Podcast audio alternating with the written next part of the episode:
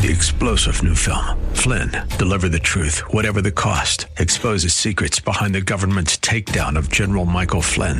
Flynn knew what the intel world had been up to. He ordered the first audit of the use of contractors. This set off alarm bells. He told the truth. He was the most dangerous person for Donald Trump to hire. They had to get rid of Flynn. Flynn, Deliver the Truth, Whatever the Cost. Available now. Watch it today. Go to SalemNow.com. SalemNow.com. What makes Rose Cleaners the best in dry cleaning? They do my laundry the way I like it. The wonderful customer service. Personal quality. I have some things I like done with my clothes that I ask for, and it's always done. They do good work. I just love Rose Cleaners. Very excellent customer service, and they've made me very happy since I've been here. They've got friendly employees when you walk in, and they haven't lost any of my clothes in 19 years. Rose Cleaners, serving San Antonio for over 20 years. And now a word from one of our Bible Live sponsors. Our company is so proud and excited to sponsor the Bible Live. As a businessman, I have to make decisions every day about how to best invest time, personnel, and resources for the best return and results. The scriptures say there are two things on earth that will last forever, God's Word and the souls of people. It's my hope that you, your family, your church, and perhaps even your business will pray about giving a tax-deductible donation to the Bible Live at this time. Together, let's expand this historic broadcast of the scriptures to other cities across our nation, a sound investment for both time and eternity. You can donate by credit card at the Bible Live website, www.thebiblelive.com, or mail your check for the Bible Live to P.O. Box 18888. That's P.O. Box 18888, San Antonio, Texas 78218. Hi, I'm Eric Galindo, Training Director for the FSI Training School. For individuals and businesses, we offer certification courses in CPR and first aid through the American Heart Association, and also the Vehicle Safety Inspector course for the Texas Department of Public Safety. Courses are available every week for your convenience. Call me, Eric, at 210-314-2615. That's 210-314-2615.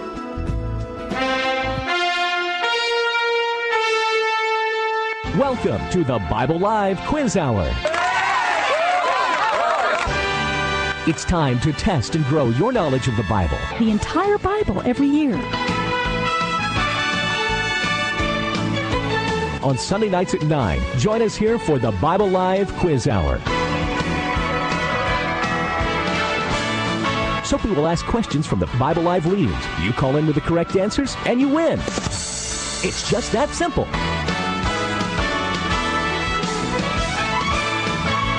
So get out your Bible, put on your thinking cap, and hit that speed dial. Because here's the host of the Bible Live, your Apache Indian scout through the book of books, Soapy Dollar. What? We are on the air. Good to talk with you tonight, folks. Thanks for joining us. Appreciate you being there. I got that music off of there real quick, didn't we? When we say scat, we mean scat. Well, thank you, folks, for joining us. This is the Bible Live broadcast, the quiz show here on a Sunday evening. Your opportunity to, we're going to talk about some passages that we read in our yearly reading schedule. We are into a kind of a potpourri of books tonight. We actually finished up the book this past week in our reading schedule. We finished up the book of Daniel. So we'll still be talking a little bit, if you'd like. We can still discuss a little bit this remarkable individual and this remarkable book that Daniel has left with us, the first 6 chapters having to do with his life story, which is almost unparalleled in terms of its adventure and intrigue, and it's just an astounding lifetime that that Daniel lived as he was the administrator for what, 5 or 6 world leaders, you call them dictators, leaders, premiers of the nation, of the Persian Empire, the Medo-Persian Empire. Just an astounding history. What that might have, the times in which he lived were so remarkable anyway, and for him to be right up there at the top, kind of influencing, a powerful influence on the Babylonian Empire, where the people of Israel had been sent for their 70 years of exile under Cyrus as well and others. So we can talk about it, Daniel, more if you'd like. The last three chapters. We've only got six other books to talk about tonight. So. Yeah, that's right too. But then we moved over from the Hebrew Scriptures in the what they already call the Old Testament. Not any. Oh, by Old Testament, folks. By the way, we don't mean that they're less important or they're equal. They're powerful. The God's Word eternally set, just as the new. But we call it the older. I guess maybe in terms of dating. The older revelation that God gave in the Hebrew Scriptures and then the New Testament times as well. We move over now to the New Testament. We have the books of James. These are some of the small books at the end of the New Testament. The half-brother of Jesus, who was not a believer, was not a follower of his brother, his half-brother, for many years. And then he became a believer following Christ, and he was a leader. Soapy, James would fit comfortably into... the Jewish scriptures, or what you call the Old Testament. Really? Good. It would fit comfortably because nowhere in that, hang on to your seat. Okay, I'm hanging on. Nowhere does James recognize Jesus as being divine. There you go. That's the only book that's not recognized. Is that a fact? Yeah. How about that? Well, James chapters 1 through 5, we'll that entire book, actually, we can cover it. And it's a beautiful, powerful book and powerful message that he delivers. Then 1st and 2nd Peter, these two epistles that the Apostle Peter wrote. We can talk about those. And then, hang on, 1st, 2nd, and 3rd epistles of John, the Apostle. Not only did he write the Gospel of John, but we have these three epistles that he wrote toward the end of his life. And particularly, I find the epistle 1 John to be one of the most informative, profound. I love the Gospel of John, but 1 John is very, very theological, and he's very analytical. To me, I like him because I like to know the way things work. I really do like to get into the nuts and bolts and see how do things function. How does this work? How does this actually work out in the practicality. Why are you calling John a nut? No, I was calling you a nut, not John. I like John because he seems to really, all the New Testament, I think once we get, that's one of the things you taught me, in fact. Is there something you'd like to share with us? Yeah, it's something you told me, in fact, have taught me, Jacob, is that when we get underneath these writings, a lot of times I think our reading and our understanding of the Scriptures is a little bit on the surface, maybe the first one or two levels of understanding. But when you get into the Hebrew culture, language, background, history that these men and women came from of the New Testament, and you dig a little into that mindset, into their language, and so on, it really makes a lot more sense.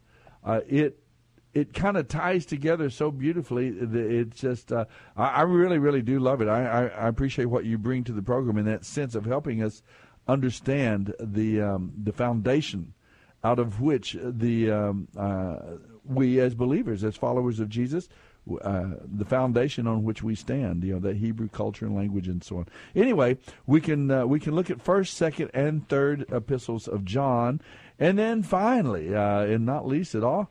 Another half-brother of Yeshua weighs in the little book of Jude. We understand Jude. He is a half-brother as well. I've got a trick question that we ask questions about these. Jude and his brother James, a church leader in Jerusalem, had a very famous half-brother. I thought it had a very shiny nose. No. Jude and his brother James, a church leader in Jerusalem, had a very famous half-brother who was their mother. See how I did that? I just. Yes, I did. Yes. It's kind of. I don't know. I don't know if it's called the bait and switch or what, but you kind of get them thinking down one line, and all of a sudden you throw in a different angle. Yeah, that was pretty clever, wasn't it? Clever. I've always thought that was a good question. Jude and his brother James, a church leader in Jerusalem, had a very famous half-brother who was their mother? Or there you go. So if you can answer that, you can give us a call. We'll put out some more questions in just a moment as well. 340-9585. I'm sorry, I was writing that down. Would you say that again? I know you were. I saw you writing instead of listening. 340-9585. Excellent. So let's throw out some questions. Let me give some questions from the Psalms and the Proverbs. Maybe you can give one more from Daniel, maybe? One more question? Like, if you insist. From the Psalms. At the end of Psalm 128, there is a blessing requested for a certain nation. What is the blessing, and what nation is it requested, on behalf of what nation? All right, there you go. At the end of Psalm 128, what blessing is requested for what nation? Okay, in the book of Proverbs. Let's go to the book of Proverbs. Throw out a couple of questions for you, or one at least. You fill in the blank of this proverb, all right? Proverbs 28, verse 6. It is better to be blank and honest than to be rich and crooked. It is better to be blank and honest than rich and crooked. So fill in the blank there in Psalm 28, verse 6. Of course, you can look it up, or you can take a wild guess as well. So it is better to be blank and honest than to be rich and crooked. Okay, we've got three questions out there, but we've got folks already calling in, and one is an old pal, a great old friend of mine. Not that he's old, but we've been knowing each other a lot of years, and Jacob as well, for that matter. So let's go to our phone lines and visit with our friend Franklin. How are you tonight, Franklin? If things were any better, I couldn't stand it. I mean, that's how good it is. Wow. Hello, Franklin. Good to hear you. Good to hear you. Well, I understand from our old friend Jacob here. Yeah. You know, we owe our friendship, Jacob, to this man, right? Oh, I owe him a lot more than that. Is that right? Why, how could you owe him more than my friendship? I mean, really. Yeah, well, how much time do we have? Anyway, yeah, Franklin. Well, you're both very nice to know each other. Precious. You're both precious friends. Thank you, brother Al. That's and may I embarrass you for a second, Franklin? Tell a little bit about you. Well, there's not that much to know. I'm a recovering lawyer, and I practiced for 40 years, and I've been doing some other business since that time.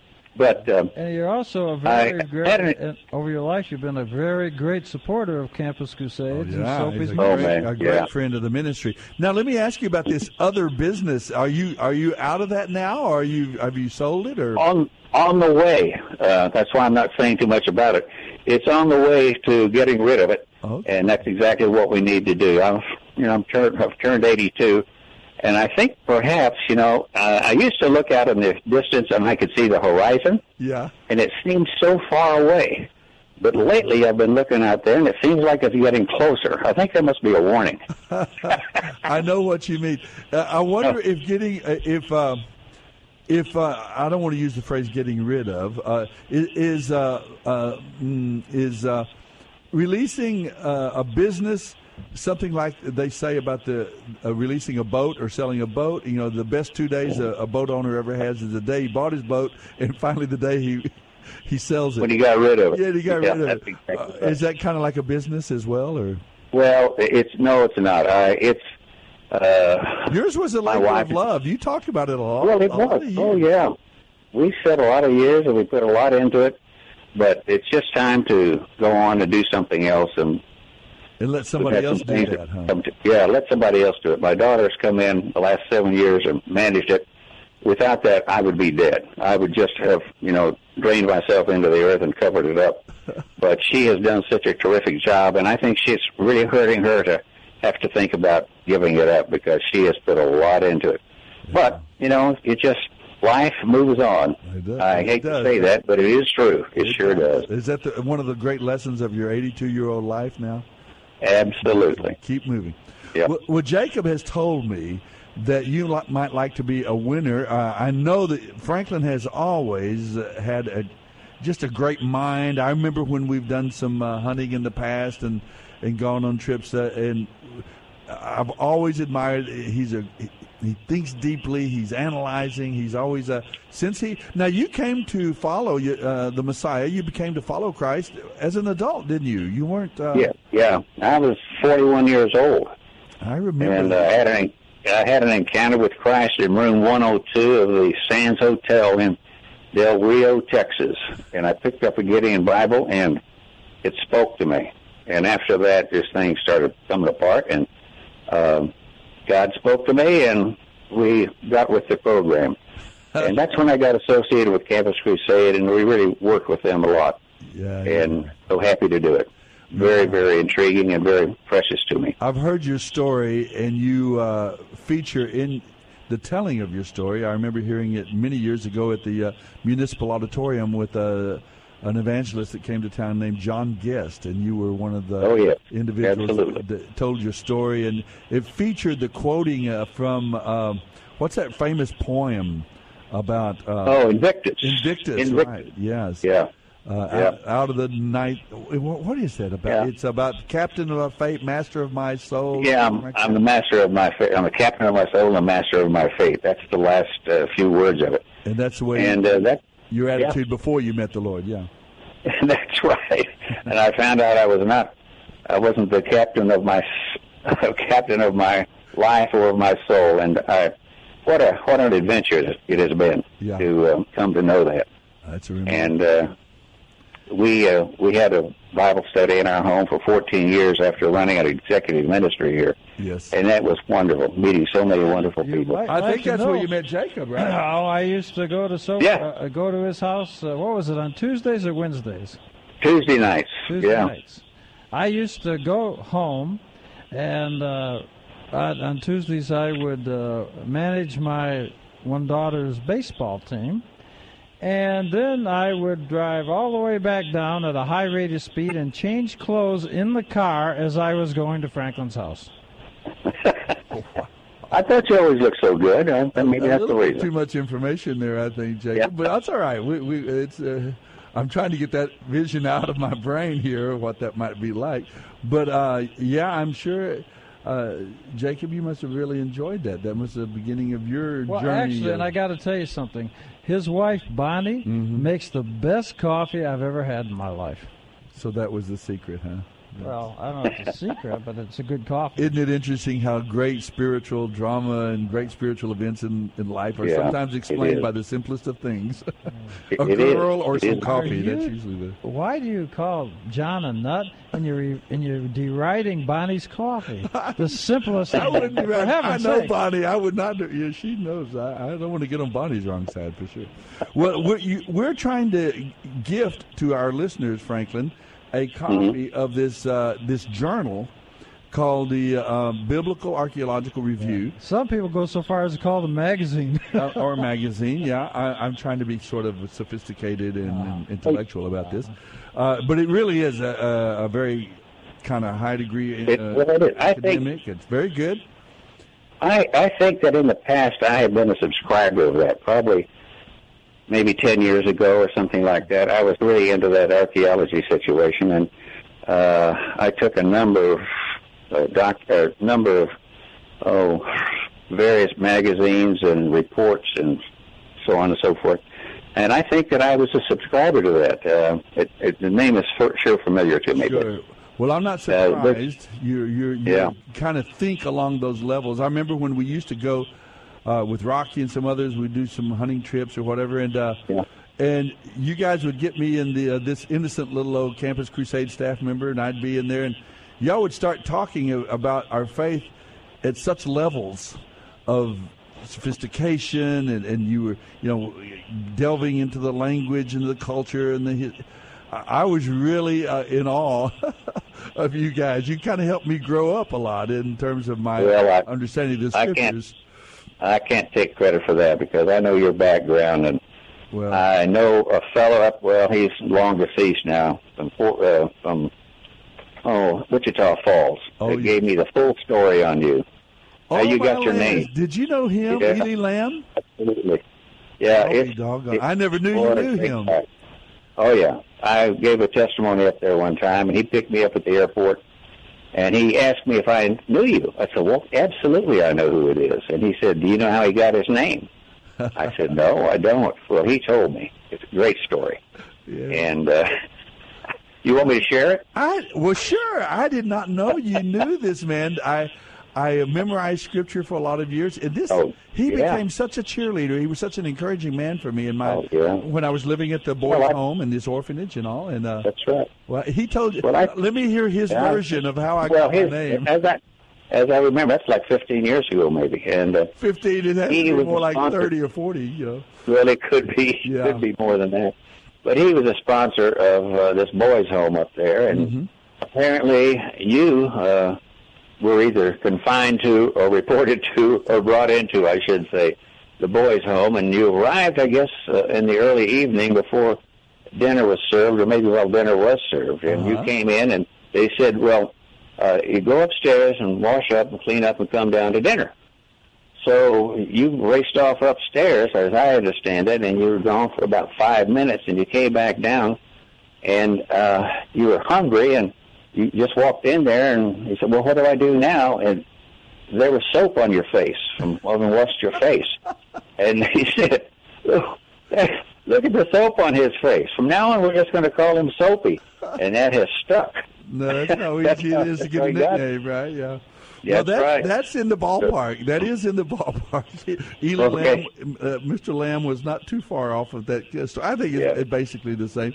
As I remember, it was... The soap was on my back of my neck and behind my ears, kind of a little bit more hidden than that. Somewhere. But that's why they called me Soapy, no doubt about it. He also shared with me, it still may be that you were the memorized verses champion of that school. And I think at that time he said that had been several years, and you still were. And he was just so proud of you and how you had adapted. To what they were selling, which was faith in Christ and working for him. And also he told me about your football prowess, too. Oh, my goodness. I got the full lowdown on you. Well, I had great energy and enthusiasm for the game, Franklin, but I am not sure really how really good I was. We lost a lot more than we won, but we had a lot of fun on the football field. Did you play sports growing up yourself? Me? Yes. No, I didn't. My mother wouldn't let me play football. She had a boyfriend in high school that played football, and he was killed in a football game. And, man, she would not let me hardly even watch the game. We're going to have to break and come back to that story, Franklin. Can you stay with us through the break? Absolutely. All right. Sure. We'll be right back. Don't go away, folks. The Laptop Specialist. Pioneers since 1982 in serving the military, business, and personal computing needs of our city. Our ministry depends a lot on our computers, and whether it's repairs, service, upgrades, or even the purchase of a new machine, the James family and their great staff keep our equipment working, freeing us to do what we're called to do.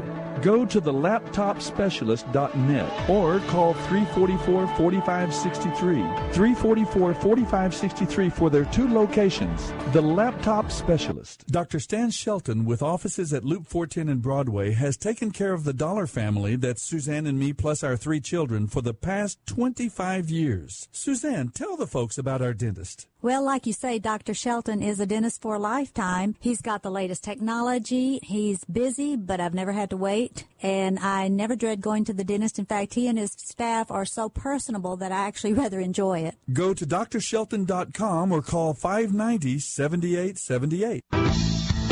Well, Elizabeth and I went to Express Lube, and our experience was fabulous. We got in and out of there in literally 20 minutes. When we went to where we had got our oil done before, it could take us 2 hours. The service was very friendly. You can really trust them. They were super courteous. They vacuumed out the entire front of the car, which was surprising. I didn't expect to receive that kind of service. And their name is their game. Express Lube is accurate for the name of their store.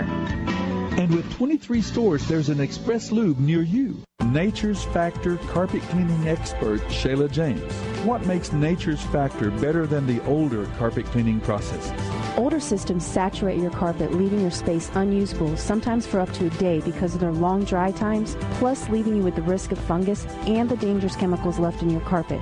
With Nature's Factor, our quick dry time makes your home or office space usable almost immediately, while our green solutions eliminate the possibility of fungus and are perfectly safe for your children and pets. Nature's Factor, carpet cleaning for the 21st century. 831-3535. The KSLR app for your mobile device. It's like having the entire radio station in the palm of your hand, wherever and whenever you want. Download it today at KSLR.com. That's KSLR.com.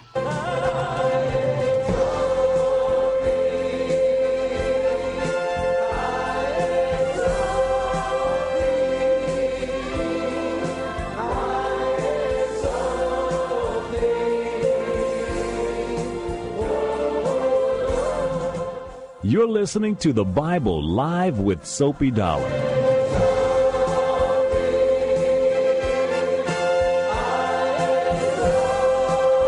All right, we are back. Another segment of The Bible Live, your opportunity if you'd like to call in, answer some questions. And tonight we'd like to continue giving away some free subscriptions to this great archaeological journal.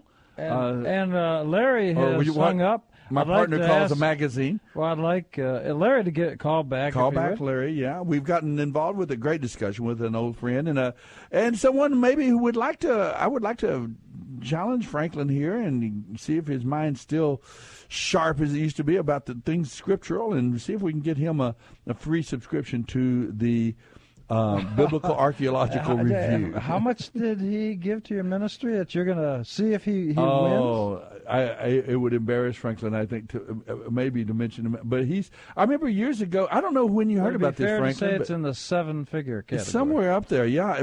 I remember Bill Bright, the founder, president of Campus Crusade, now gone on to be with the Lord. But Bill had this idea to challenge 1,000 men and women, who were able and willing to make that commitment to give, a sizable amount, $1 million each, yeah. Jacob, and to help reach the world for the cause of Christ. I've always been amazed at the vision and the boldness of Bill Bright that I would not know how to challenge somebody at that level, but Bill did, and I guess part of maybe coming out of his own business background.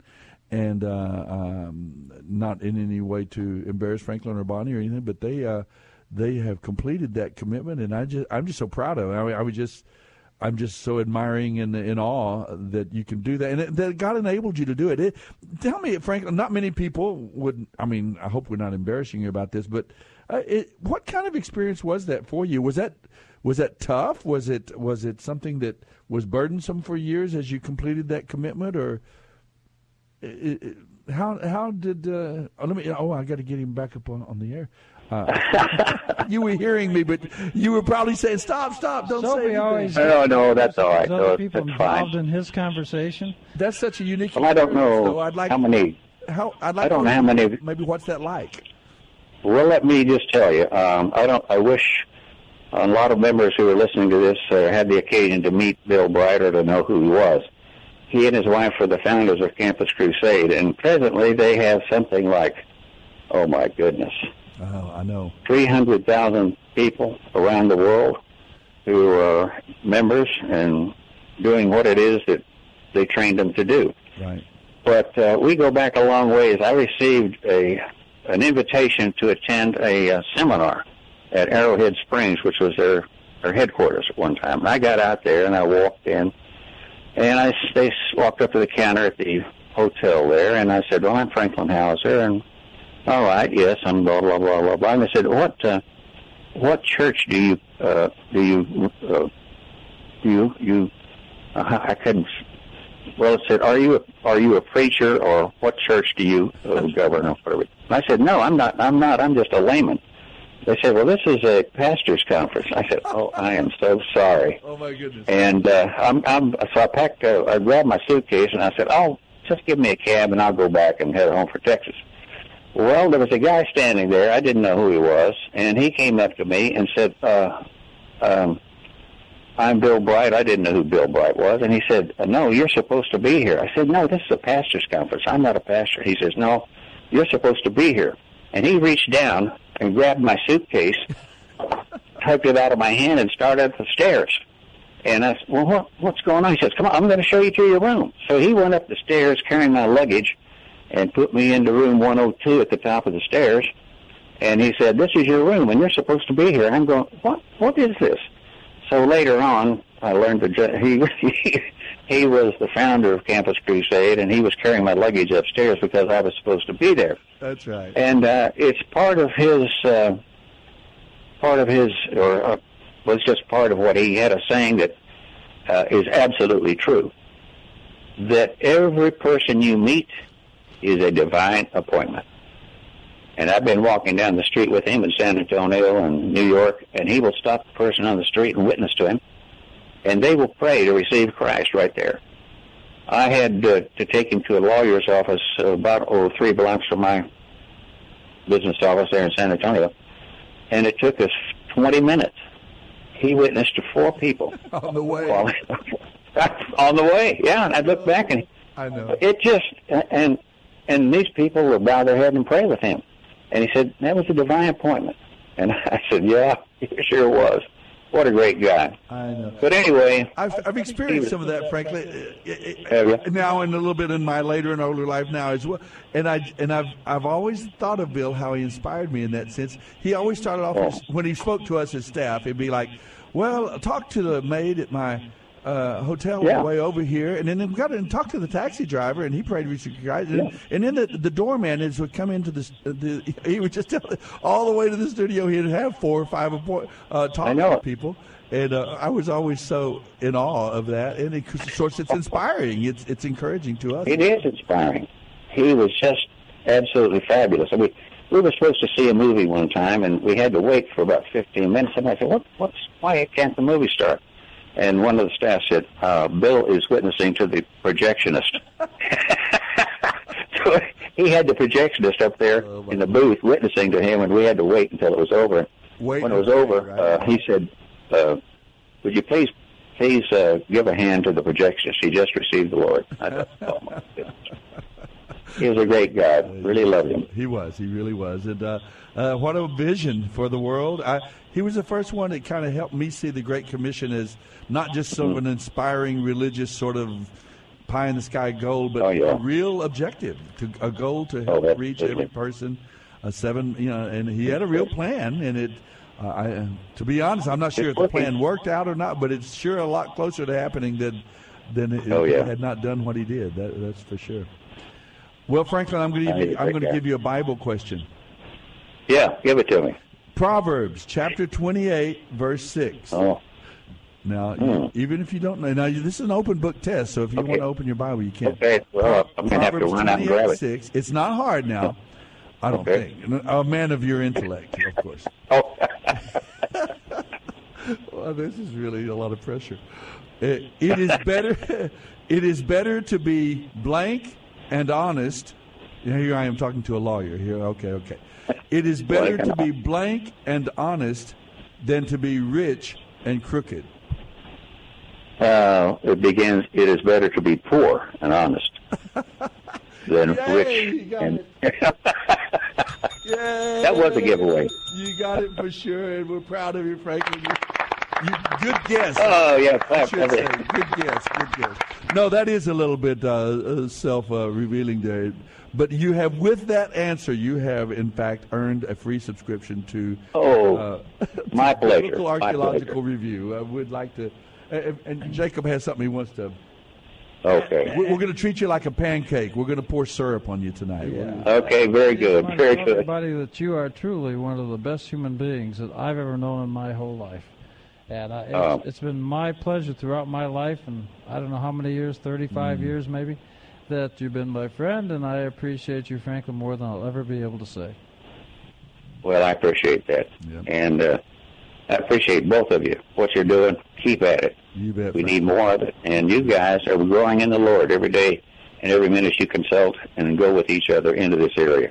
So we're having a great time. I thank you for putting me in touch with this guy. He's a remarkable human being, Jacob is. All right. Franklin, don't hang up now when we go away. Oh, would you give our friend John here, we want you to give him an address so that we can send this subscription to you. Okay? I can do that. Hang on, John. God bless you both. Just a moment. You too, friend. Don't go away. Don't hang up.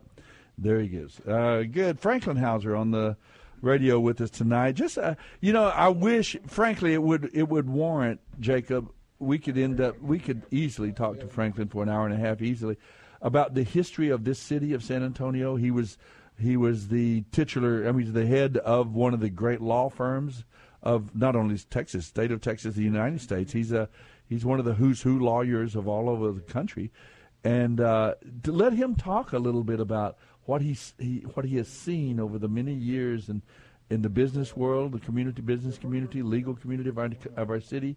It would be so fascinating. He's been part and parcel of some tremendous changes, and particularly the spiritual dimension of our city. And I'd love to. I always enjoy visiting and talking with Franklin. He and Bonnie are just an amazing couple. And in that vein, yeah. Talk about talking to people. Mm-hmm. We lost the caller. We did. And his name is? Larry. So, Larry, if you're out there, please call back. We'll get you right into the head of the crowd. All right. And you as well, folks. You can give us a call. We'll put another couple of questions here out that you can answer. Or if you'd like to ask us a question or talk about the Scriptures. Well, if you'd like to tell Soapy how wrong he is sometimes, or Jacob, for that matter. Although it's harder to find a place. They tell me I'm wrong, I hang up. It's harder to find a place where you're wrong, brother. You're pretty good. No. Okay, let's go to Daniel. I'm going to ask him a few questions. I love this passage, Daniel chapter 10, verse 19. Daniel 10, 19. When Daniel was weak, afraid, and unable to speak even as a result of his visions. He received these powerful visions that must have had an incredible impact on his psyche, on his emotion in his life. What message? There was an angel sent to give him a message. What message did the angel give him that gave him strength and enabled Daniel to continue? All right, that's in Daniel chapter 10, verse 19, and really I think it's one of the more beautiful verses of the Scriptures. Ruth is on the line. We'll get there right to you, Ruth. Let me ask one other question, just so she has several questions that she can answer if she'd like to participate. Ask you a question. Let's go to the book of James. If she asks me a question, then I'll ask you, and you give me the answer, and I'll tell James. Oh, you're such a cutie. From the book of James, since troubles strengthen our faith, and troubles produce endurance in our life, according to James, they should be an occasion for what? What should be our reaction, our response, when troubles come as believers now? Do you have a verse they might look at? Yes, chapter 1, verse 2, right at the beginning of the book of James. When troubles come into our life, they can strengthen our faith, they can produce endurance in our life. So then what should be our emotional response to troubles? Now, this is a real challenging verse for us, but chapter 1, verse 2, you can find the answer. I got troubles, I got worries. No. Okay, never mind. I know a song with those lyrics, but I haven't, that melody doesn't. Yeah, I understand. But you get it. I will tell you, in verse 1, it says, to all the tribes dispersed throughout the world. That was just not... Would that be the Apache, the Comanche, the Chiricahua, the... Yeah. Is that what you mean? Sure, Soapy, sure. That was exactly it. Well, see, that's the way I interpret that. Well, of course you do. Perhaps we could go to Ruth and find this. Maybe we could do that, and that would probably be a good thing. Let's go to Ruth. Ruth can answer one of these questions for us, or all of them for that matter. Hi, Ruth. Hi, Soapy and Jacob. Glad to hear from you tonight. Hey, thank you. Hi. Yeah, I said Soapy and Jacob. Oh, you did? Okay. Yes. Well, I didn't hear you because Soapy was actually talking. It was only one high, so you have to share it.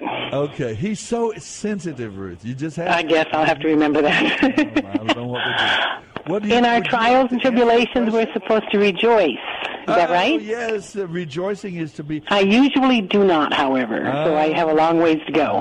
I think probably you do more than... You're letting more than I realize. More than you let us think. I bet you do. More than I let on. Yeah, I remember. More than I even tell myself. Yeah, we were just talking with our caller before, our good friend Franklin Hauser, and he was talking about Bill Bright. I remember Bill Bright is the founder and the president of Campus Crusade. Used to talk to us about. One of my daughters used to work for them. Is that right? For a short time, yeah. What an interesting, I'd love to get some of her thoughts. It's good to kind of remember this great spiritual leader, but he used to talk to us about the importance of giving thanks, even for the negative, even for the difficult. And there was one of our staff girls that lost her fiancé just days before they were to be married. He was killed in a car accident, and she was having such a hard time. Many months went by as she struggled with faith and how to get through that terrible tragedy in her life, and went to counselors and so on, many people talking to her, trying to help her, but she just didn't seem to be able to get past it. And then one time she met with Bill Bright, just together, and and Bill started their conversation, and he said, have you thanked God yet that your fiancé was taken in the car accident? Have you thanked him? And she said, no, wow, I haven't. How could I thank God? You know, and Bill, of course, went to the scriptures that talked about giving thanks to the Lord in all things and all situations, and just thinking that through and talking about, and her finally with tears going down her cheeks, Bill tells the story about how she did finally on her knees just say, well, thank you, Lord.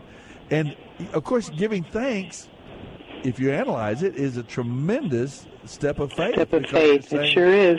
Okay, God, even this terrible thing, you are still Lord of that, and you would use that positively and constructively in my life and for him and for others. And just that very act of giving thanks began a great cure and a great healing in her own life. I've always remembered that story, and many times in the scriptures we're you wouldn't think that joy or rejoicing would be our response to troubles and tribulations, but that's exactly what James tells us. You know, it should be an occasion for joy because it's going to strengthen our faith and produce endurance. Well, thank you for answering that, and with that answer, you too have earned, if you'd like, to receive a copy of the Biblical Archaeological Review. Would like to give you and your family a free subscription. Ruth, would that be Thank you very much. I would like that very much. Well, thank you. Before we hang up, we'll make sure we get the information. But there was something else maybe on your mind tonight, a thought or something about the scriptures? Or No, not tonight. Just called in for it. But I just appreciate it so much. Well, I actually wanted to get that. Yes, I appreciate it. Well, Soapy knows us already. Go ahead, Jacob. Sorry, Soapy, I didn't hear what you're saying. I was talking. That's it's hard to hear and talk at the same time. When I'm interrupting, Go ahead, Jacob. I was going to say, Ruth, I know you may not know this, but Soapy knows it. So if I can say it fast before Soapy steals my punchline, I can prove that Jesus was Jewish, since Soapy's talking about money this evening. Do you know how I can? Okay. How do you do that? Well, he tells all his followers, go out and work on a great commission. Oh, that's cool. Oh, that's right. He believed in getting a commission, didn't he? That's smart. I like that. He made that up, Ruth. Yeah, that's my I think it's good. I think it's a good one, though. All right. I think it's a good idea. I'll try to go out and get a good commission. For a great commission. There you go. Yes. Well, Ruth, thanks for calling in. Say hi to Lee and all the family. We love you guys. And I will do it. And don't hang up now. We'll get that information from you. Thanks. You betcha. So let me see if I can learn to put the right button. Well, great. You got a chance to tell your favorite made-up joke. Ruth is sweet to give you that. By the way, since you're talking about James, which would actually be James is the Anglicization of the name Jacob. Or Santiago. Is that right? Yeah, it is. No, Santiago is Spanish. I get my languages. My many languages, I get them confused. Yes, but you're right, Jacob. That's right. James is Anglicization of the word Jacob. Now, I've always found this fascinating because we know that in James, and I apologize, I forgot my glasses this evening. But we'll try to do the best I can with the small print. In chapter 2, and it's verse 24, is a very famous verse. 2:24 about faith without works is dead. Yes. Now, how do you take that? faith without works is dead. It seems logical to me, and I think most people would say, "Oh yeah, if you claim to believe something but you don't act on it, you don't ever. It doesn't take an expression. You don't move on it. You don't. It doesn't create a change or a behavioral expression. Then it's not real faith. So it's not. What that means is, do you take it? Would that be right? By the way, I don't know. I'm asking your take. Okay, you don't know. But I've often found those verses in James to be very interesting, because I know some people. I understand the Catholic Church certainly takes it that a person is, in their version of Christianity, is saved by works and faith. That's what I understand. Yeah. And that's not how the Protestants take it, is it? Well, not to speak for... I'm a little loath to speak for all of the Protestants of the world. Well, since you're probably the only we're one, about as united as you Jews are, to tell you the truth. In this station at this time. We're about as united as you Jews, I think. Isn't that the idea that if there are five Jews? No. Okay. Stop it, Hillary. All Answer right. the question. I'm going to hit him, folks. I'm going to hit him. No. You're. I would say probably that is generally the evangelical or Protestant approach is that we are saved entirely and totally through faith, but by God's grace. For by grace you've been saved through faith, and it's not of yourselves, it's not of works, lest anyone should boast. So there is the idea there's nothing we do to earn or add to our salvation. It's all given to us as a gift, offered to us as a gift in Christ. But if we do have true faith, if by faith we respond to God's offer of forgiveness and cleansing and new life and eternal life and so on, certainly that faith will produce work. We will act on that. We'll step out. We'll express that faith in some way. Or if we don't, then the idea of James comes in to say, you better check your faith meter. You better check. You have every good reason to kind of think about your relationship with God. Maybe you really haven't. Maybe you really haven't been born again. Maybe you haven't really had faith and kind of leaned entirely and wholly on who Jesus was and what he accomplished on your behalf. Do you take that's the idea. That if you have some quiet faith belief and you just keep it to yourself and you don't do anything, that it's dead? Yes, I would say that's what James is saying. I believe that to be true, but I'm not a faith meter. I don't try. I can't be the judge. Sometimes people may express their faith in ways that I don't see or understand. I've known people before who come from very, very difficult backgrounds, addictions, criminal, backgrounds, so things of, and if I look at their life, I might not see change. I might not, and I might have reason to say, that person can't be a believer, he can't be a Christian. Mm-hmm. So I'm not in the business of judging, because sometimes I suspect that, who knows, they may have acted and responded in ways I don't know about, maybe even more profound ways than I have. And so I don't think it's necessarily that we're to go around judging people. Committing a crime. Oh, their action might be committing a crime? Well, I'm asking about... Would that be their step of faith? People that were criminals. I know. That would be their step of faith? I don't know. I'm trying to follow you. I'm committing a crime by faith. No, I don't understand, because what I'm saying is the verse is pretty straightforward. Yeah, right. And so I hear all I'm saying is the verse makes sense. I accept it in the same way you do and understand it. It seems to make clear sense. Faith without works, if it doesn't express itself, is dead. But I'm not sure. I'm just saying that I don't want to be going into the... I'm not in the business of evaluating who's saved and who's not. Now, we are called upon to be a fruit inspector. If it's for someone in the church, if it's a responsibility, if there's some level of responsibility or authority has been given in the church, we're to be... discriminating, we can judge, we can make a decision, we can try to determine and decide. For example, if we're trying to make a decision about Hillary Clinton or or you're having a very hard time with Mr. answering Trump? This, Soapy. No, I'm not. I'm just kind of waxing eloquent. I'm saying that we can... waxing for sure, not so eloquent. But anyway, we can form our opinion about. Okay, well, I don't know if that guy really knows the Lord or not. One of the other books you want to talk about tonight. And I'm not picking. Why did you ask that question though? Is it because it's something that you're interested in? Yeah, because I don't. Why does it interest you? Well, because I in the Jewish world.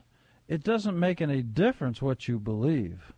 It's what you do. Well, that's what James is saying, right? Well, he's saying, well, perhaps he is and perhaps he's not. I'm not sure. I was interested in what you're saying. Uh-huh. It sounds to me like that's what he's saying. Okay, then that's... And he is a Jew. Yeah. His name is Jacob. So I was fascinated because, see, I can believe anything. But in the Jewish context... It's not what I believe. I might believe there are spaceships in the backyard playing their radios too loud, but that doesn't make it true. What I do demonstrates my faith. Oh, wait a minute. That doesn't make it true. Uh-huh.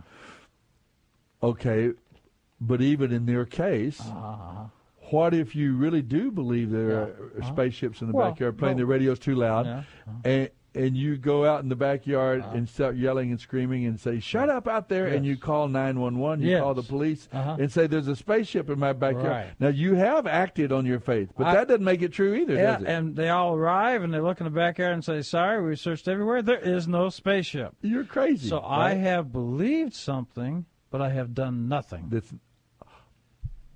No, but you acted on it. You did something. But that's what I'm saying is it says... Faith without works is dead. So the belief is, to me, a very dangerous thing for me because I'm thinking there are people all over the world that have different concepts of different religion, different gods. They all pretty much sincerely believe it. It doesn't make everybody right. But if I see a person that helps an old lady with a glass of water in the hospital or somebody that does an act of kindness, then I know whatever it is that's in their mind, whatever faith it is, they seem to be doing the right thing. Now, I'll give you another example. You know, one of the other books that you've got listed for tonight, one of the many books that you've got listed for tonight. First, second, third John, Jude. Oh, yeah, you've got all the Peters and all the Peter, Johns. Yeah. Anyway, so, and James and Peter, Jude. James, and John. Uh-huh. How about all three of them? So... Well, those are the biggies. Those were the three. Uh-huh. Well, no, not James. Not the same James, right? Yes. That's true. Yes. But the Peter and James at least were intimate with Messiah. They were with him. They were in a lot of different occasions. And I don't look at me that way. No, I'm not. Okay. I'm not looking at you that way. Okay. But they knew him up close and personal. Let's take another. I got a really interesting question along these lines. Okay. In First Peter, your question number 4, you put. And I apologize, I did not bring my glasses, so I'll try to read this as best I can. It says, God paid ransom to save us, not a ransom of silver and gold. Just fade away. Well, our time is going by tonight. Yeah, so, you see what it says? It says he paid the ransom. God paid a ransom to save us, not a ransom of silver or gold, but what was paid on our behalf. It is found in 1 Peter 1:19.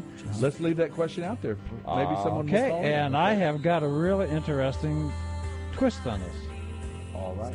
Folks, give us a call, 340-340-9585. That's the Bible Live call-in line, and you can answer a question. And, of course, we'd still like to give you a copy of the Biblical Archaeological Review, if you'd like. 340-9585. Where would I be if you had not been by my side? How could I rise to meet the morning of the day? Your tender mercy always calling from behind. At times I could not see, even though you were close by. You're listening to the Bible Live with Soapy Dollar. Lord, you are good, yes, you are good, and your mercy forever endures. All right, we are back.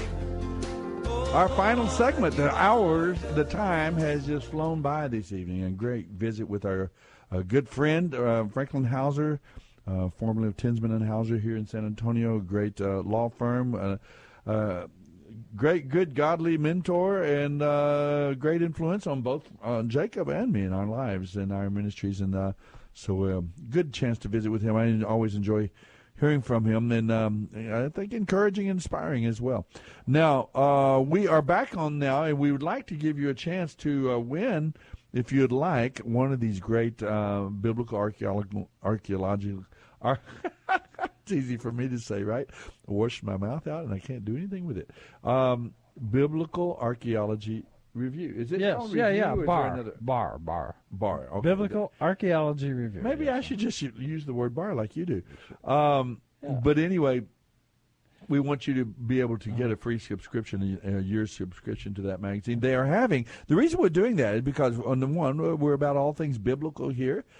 We talk about the Bible. We make our way through the entire Bible every year, discussing it, asking questions, hearing your questions and thoughts, and trying to apply the Scriptures, not just in the intellectual or academic enterprise here. We're trying to, what does the Bible mean and say and tell us about reality, about God himself, about ourselves, about human beings and our culture and societies? In that vein, that's what we're trying to do. Last Wednesday was Yom Kippur. You're right. And that is strictly between the person and God. It has nothing to do with other human beings. On Rosh Hashanah, you have 10 days to correct your wrong givings, your misgivings, your wrongs, and related to other human beings. Now, Rosh Hashanah is New Year, right? Well, it's a New Year, but you have this 10 days. You take care. If I stole your radio, I give you a new radio, etc. So, but on Yom Kippur, that's strictly between you and God, okay? Now, the reason I bring this up is because when that verse we were just reading about, he paid the ransom, right? Yes, from the book of Peter. Peter, God paid a ransom, verse 1, chapter 1, verse 19. Well, see, when you go and say Yom Kippur, you're relying on your repentance, and you're asking God to have mercy on you and forgive you for your sins. And if you're sincere, he shows mercy, right? Okay, well, you speak for yourself. Don't ask me right. Okay, right in a sense, do you understand what I'm saying? Oh, I see what you mean. Say it again, would you please? Yes, okay. Aha, you weren't listening. I'll listen. Anyway, I'll listen this time. Yeah, let's say I go in front of God, I repent, I'm sincere, and I ask for his mercy to be forgiven, right? Okay, I'll go. You understand what I'm saying? I understand the words you're saying in the English language, and I follow you. I follow your. So God can, if he's willing, he can forgive me, show me mercy. Okay, if he wanted to, and if he does, and of course it's I have to be sincere about it. Now here's the thing I find fascinating about this. When do you want me to ask you my question? Well, about what you just said. As soon as I'm done. Okay. So, if mercy, I believe in the mercy of God. Okay. And however, you see, we're reading this ransom. That's okay, and that's for something else. But if somebody pays for my wrongdoing, or like say, if you ate a meal at Jim's restaurant, you don't have any money. If I come in and say, hey, stand aside, I will pay the bill. I'll pay the ransom to get him out of here. And so they accept the money, then I paid the restaurant. The restaurant did not give you any mercy whatsoever. So it's always been fascinating to me, with this, especially with the verses you're talking about in Peter. You see, there wasn't, in this particular instance, by having somebody pay the bill, there's no mercy. Because if I pay the bill, the person that I owe it to does not forgive it. So like on Yom Kippur, you ask for forgiveness. If you're sincere, you believe that God will forgive you, but that's mercy on his part, you might say. So that's the idea. So I always found it fascinating. If somebody pays the bill for you, then the person you owe it to has been paid in full. He's not giving you mercy. Have you ever thought about that? Yes. Okay. It's kind of fundamental to those of us who follow Messiah or Jesus, or the whole concept of Jesus, is what we call substitutionary atonement. He paid the penalty of our sin on our. The penalty. So he who paid knew no, bill, Peter says, "He who knew no sin became sin for us." I got you on all those quotes, but if he paid the bill, then there's no mercy from God. I'm not sure I accept that, but I'll follow. I'll go with you and ask the question. Oh, what do you mean by mercy? Forgiving. Okay, I don't think of mercy as forgiving. Okay, I think of mercy as not giving someone the punishment they deserve. Well, isn't that about the same? Maybe it's about the same, but I'm talking about technicalities. Well, what I'm suggesting is if a bill gets paid, the person you owe it to has been paid. So, therefore, he's not forgiving anything. He's not being merciful. He's not forgiving it because he's been paid. The debt has been paid. So, just considering that, I've always found it interesting that, look, if God's being paid, then he's not out anything. Nothing's owed him. So where's his mercy? All right.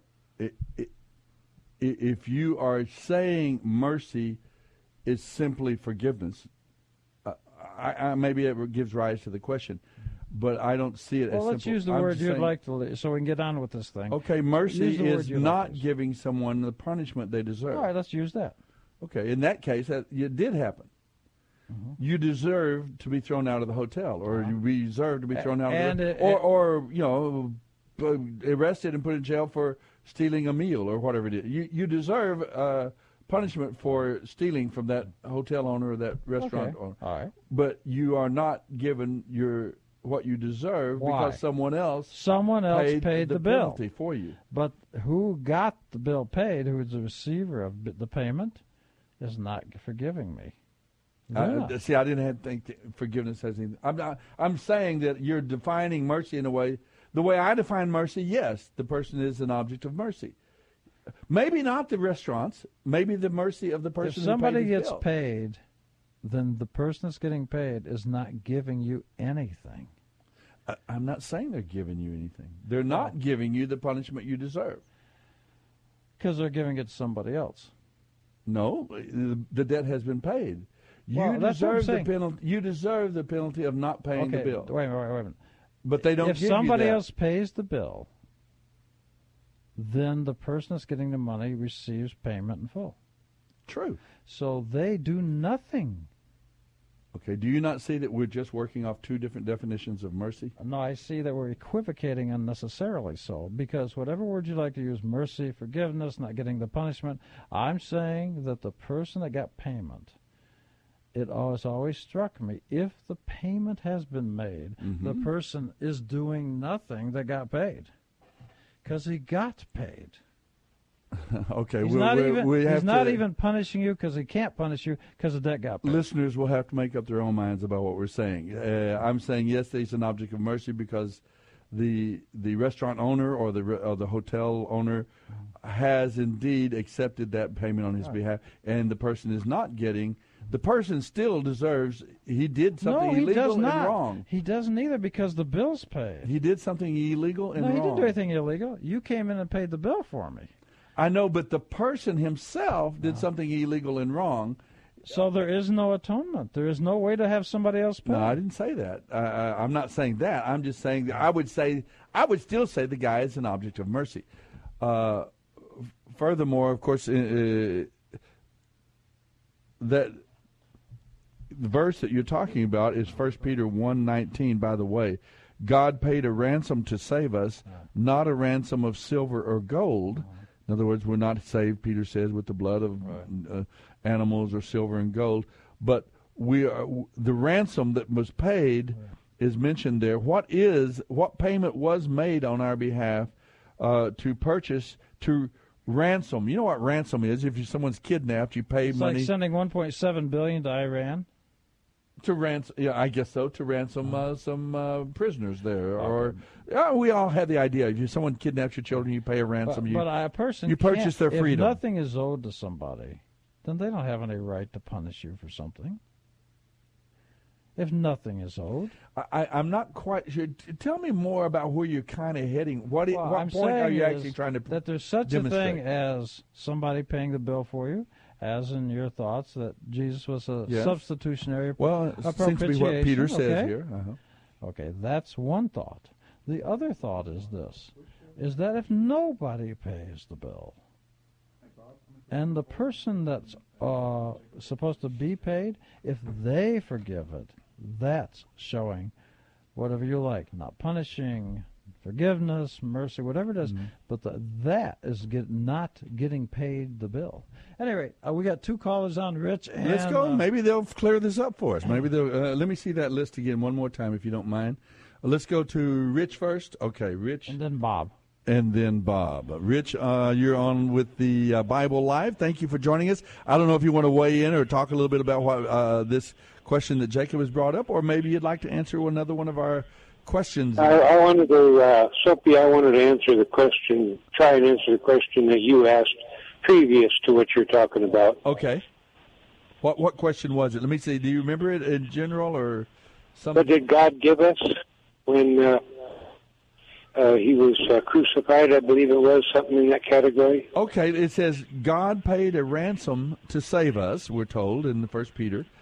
Not a ransom of silver or gold, like you would buy back a kidnapped child or something, paying a certain amount of money. But a ransom was paid to redeem us, to purchase our freedom. What ransom was paid according to 1 Peter chapter 1, verse 19? Well, I never look in the Bible for these questions. I try to go by memory. Okay. The only thing I can get out of it is that He gave us redemption. That's what how I accept it. Okay. What was the payment? What was the ransom that was paid to purchase our freedom? Well, He died on the cross. Okay. What He quotes? I'll just read the verse to you. You're exactly right, by the way. And you've remembered well. Here's what the verse says: For you know that God paid a ransom to save you from the empty life you inherited from your ancestors, and the ransom He paid was not mere gold or silver; it was the precious blood of Messiah, the sinless, spotless Lamb of God. So he's kind of painting the picture there as a Jewish man with his background of the atonement lamb, the sacrifices that were given for that were. Expressions of repentance and so on, and he's giving a picture of Jesus, like John the Baptist said, the Lamb of God who takes away the sin of the world. That our freedom is purchased sacrificially by the Messiah who paid that debt for us, the wages of sin being death. So you got it exactly right. We're proud of you, and would like to send you a free subscription to the magazine. I got a problem. My eyes are going bad. So okay. I can't. Do you have a friend? Rich, do you have a friend or a family member you'd like to send it to? Not really, Jacob. Okay. Well, yeah, that's all right. That's fine. We're glad that you called in, though, and you've helped us answer one of these questions and kind of get it out, at least get it out. This is Jacob kind of talking about this a little bit, and probably we'll continue a bit more talking about this idea of the atonement and what is involved. It is a deep and mysterious, wonderful, powerful thing, this idea of God's forgiveness and the basis upon which He can forgive us. We'll talk about it a bit further, but let's go for the moment. If you don't mind, we're going to go over and talk with, we've lost our other caller. If you'd like to call back, Bob, we are now in a position to receive all calls, including Bob's. All right. So give us a call if you'd like. We'd like to hear from you. And, of course, with your dinner tonight, you get the ever-popular beverage bar. I don't know what mode he's gone into now, but he's... Okay. Here's another one. Soapy. Okay. Quickly going on. All right. Okay. Look over in 2 Peter. 2 Peter. Now, let me ask you, where... do we get the idea about baptism? Oh, my goodness. It's in 2 Peter. Okay. Oh, that's where we get it? Yeah. Is that, you're answering the question as well? No, I'm not telling you where in 2 Peter. Oh, somewhere in this. Oh, it is where. That's in 2 Peter. Let me try to remember the. I don't remember the exact, but it's talking about how. Isn't this the passage where it talks about how Moses... and the people of Israel were baptized somehow through... Okay, here's the question. How many animals of each kind did Moses take on the ark? How many of each kind? Yes. Two of each kind. Wrong. Moses was not on the ark. Moses was not on the ark. That was Noah. Okay, so now I should have seen that one coming. Chapter 3 and verse 20 and 21. Is this the one? Am I right about it being when they walk through the... where is the concept? It's actually telling you. It can't be 2 Peter 3:21 because there is no 2 Peter 3:21. It must be 1 Peter. It is 1 Peter. Okay. All right. And enter 1 Peter Chapter 3, 20:21. Okay, those who disobeyed God long ago, he waited patiently while Noah was building his boat. That's where you got the question about Noah, right? Only 8 people were saved from drowning in the terrible flood. And I hope our listeners realize he's talking about the flood back in Genesis chapter 11. You're disrupting the flow. 7, I'm sorry. Flow would be like water. Water. Right? And that water of the flood is a picture of baptism, which now saves you, not by removing dirt from your body, but as a response to God from a clean conscience. It is effective because of the resurrection of Jesus Christ. Now Christ has gone to heaven; he is seated in the place of honor next to God, and so on. So you're saying that the birth of the concept of baptism was the flood. Where do you get the idea of even doing a baptism? Because it comes from Noah. I can only answer the question personally. I got the idea. Funny thing, he said it in a way, because I came to faith. I came to faith in Christ when I was 8 years old. I wasn't baptized until I was maybe 18 or 19, because at the boys' home at the orphanage where I grew up, they didn't do it. We didn't do any baptism or Lord's Supper or any religious thing. Remember, the world was full of sin. I do. And God cleansed the earth with a baptism of water. So the idea of baptism would be in some way, it would represent in some way judgment of sin. Doing away with sin, washing sin away. So the earth was baptized in a great flood. All right. And the sin was all extinguished. So is that where the whole concept was born in that experience? Because even the Jews do baptism long before they used the Greek word baptism. They used the word mikvah.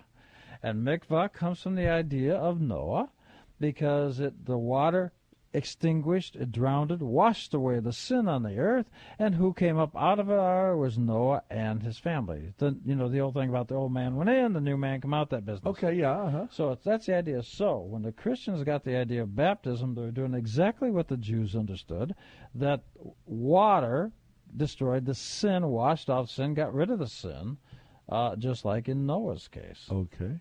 Weren't the baptisms or the ceremonial cleansings of the priests, for example, whenever they were preparing for the priesthood, when they were 20 years old, they were going to become active in the priesthood.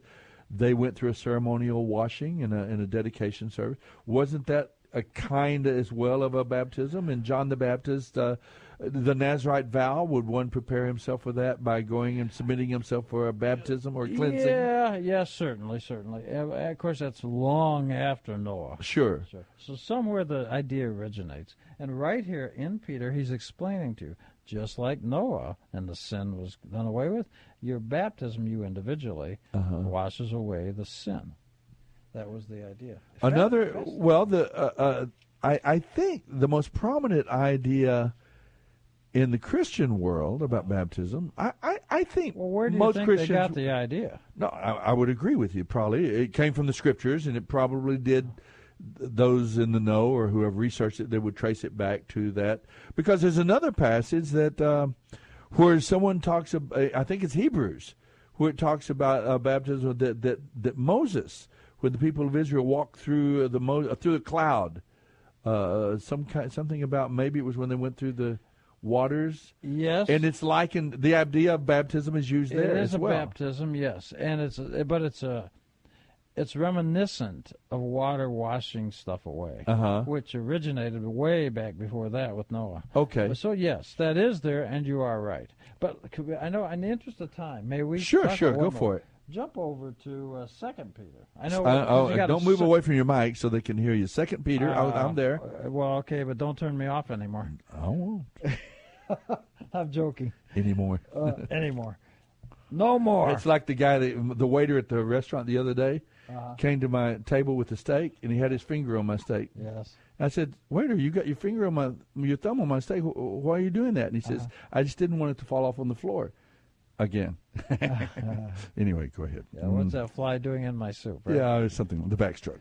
Let's go to 2 Peter chapter 2. You've got so many of these little books I'm trying to bounce around. Sure, do it. Do All right, so look over here at 2 Peter, and that would be chapter 2, chapter 2, verse 7. And we have mentioned this once. Are your eyes so bad you can't read it? You want me to? No, please, you better, because I don't have my glasses.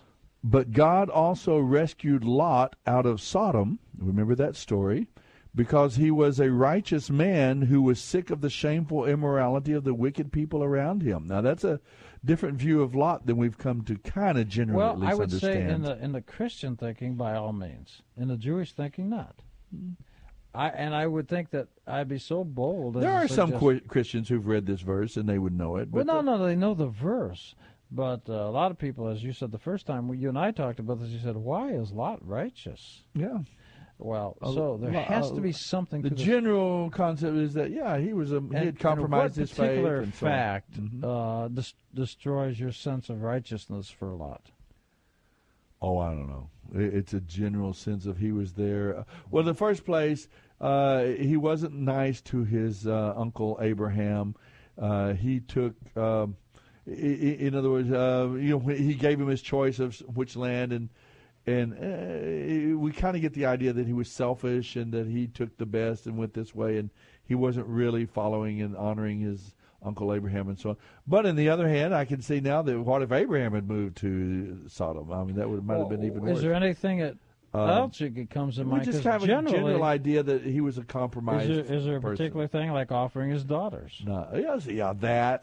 Yeah, we don't understand that. That's like pulling teeth out of you, and that's what you said the first time. Yeah, we don't understand that. Well, okay. That's true. Okay, but look. We think of that as, wow, what a long life. Well, that's a horrible thing. Who would present their daughter to someone? Well, it's horrible, isn't it? It sounds like it, look at the comparison of Abraham and Lot, and I'll show you why St. Peter says he's righteous. Okay.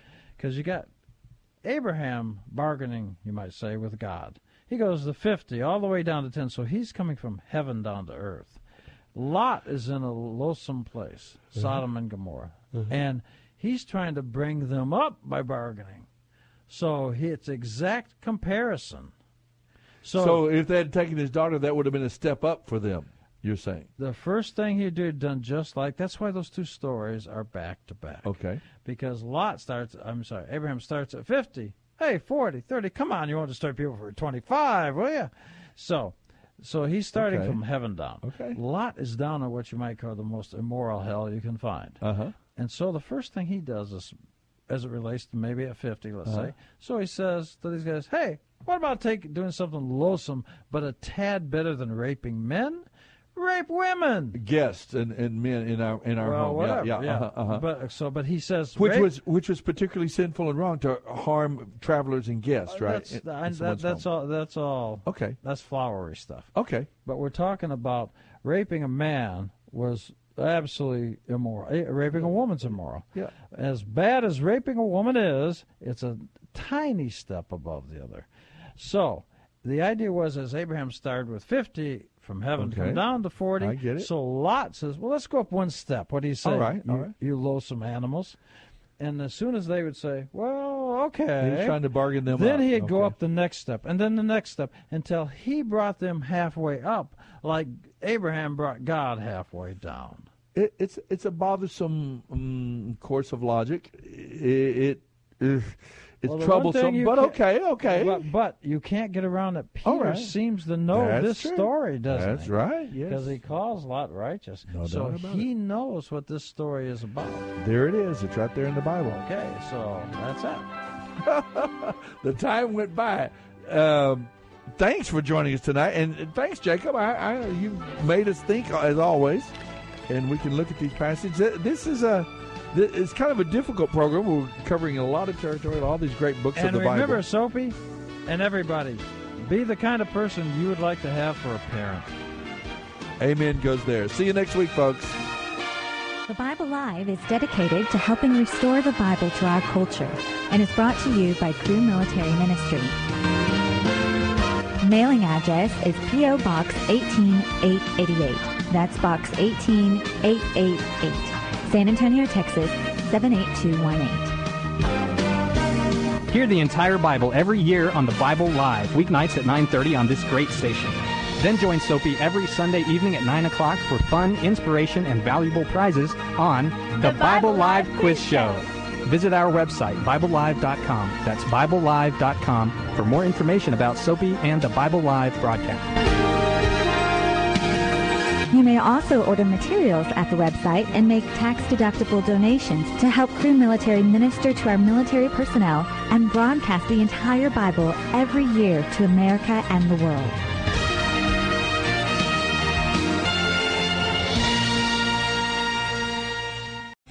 Three-star General Michael J. Flynn, head of the Pentagon Intelligence Agency, knew all the government's dirty secrets. He was one of the most respected generals in the military. Flynn knew what the intel world had been up to. He understood its funding. He ordered the first audit of the use of contractors. This set off alarm bells.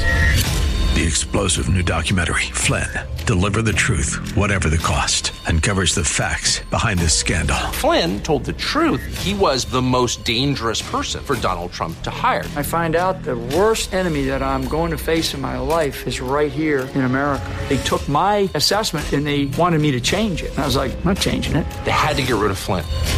With in-depth interviews, archival footage, and never-before-seen personal records of the man behind the headlines. I just felt like I was drowning. Flynn, Deliver the Truth, Whatever the Cost. Available now. Watch it today. Go to SalemNow.com. SalemNow.com.